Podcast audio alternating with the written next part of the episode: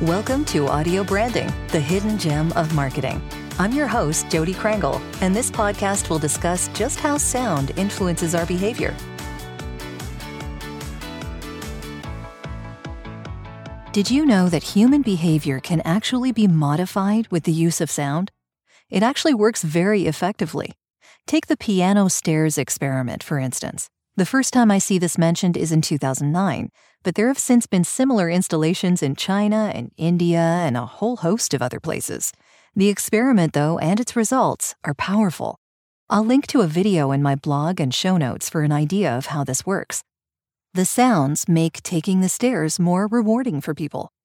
That means a lot more people take the stairs, and maybe those stairs are doing their part in helping people to get that little extra bit of exercise into their day. But if you boil it down to its essence, this kind of technology and harnessing sound to do it changes human behavior. Now, obviously, this kind of sound manipulation, placing it in settings where it might influence people to do one task over another, can be used quite well in advertising and marketing. And it has.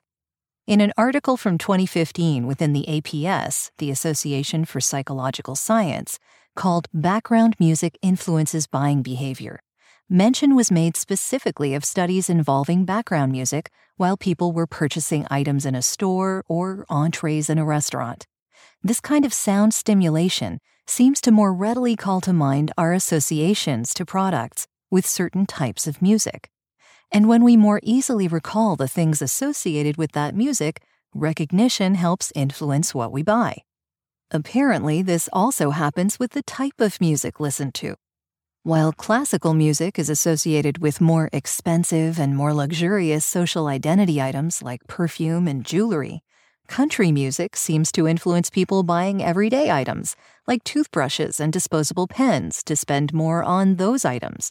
Here's a quote that sums up the point of the article. While background music may not convince buyers to abandon their typical preferences, this study suggests that a little attention to detail when selecting music could help retailers make a few more sales.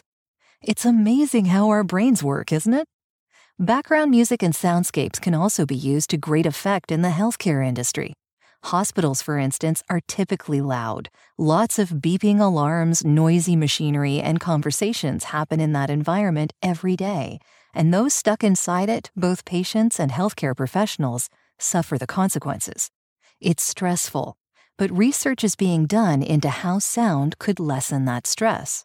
It's also being proven that soothing sounds provide a quicker healing process.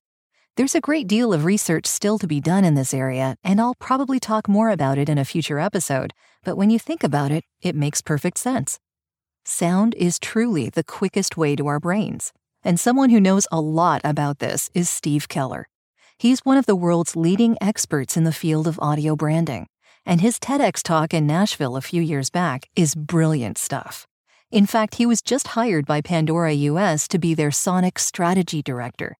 That certainly sounds cutting edge to me. Way to go, Pandora. Clearly, audio branding is powerful, and Mr. Keller has an inside track.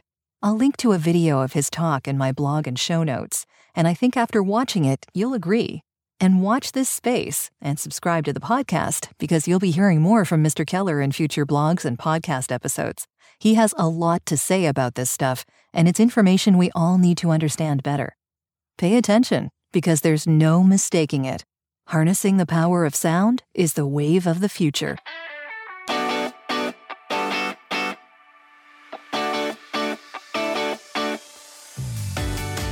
Well, that's the end of this episode. Thanks for listening. And if you like what you heard, please take a moment to give the podcast a review. It's greatly appreciated and super helpful. Until next time.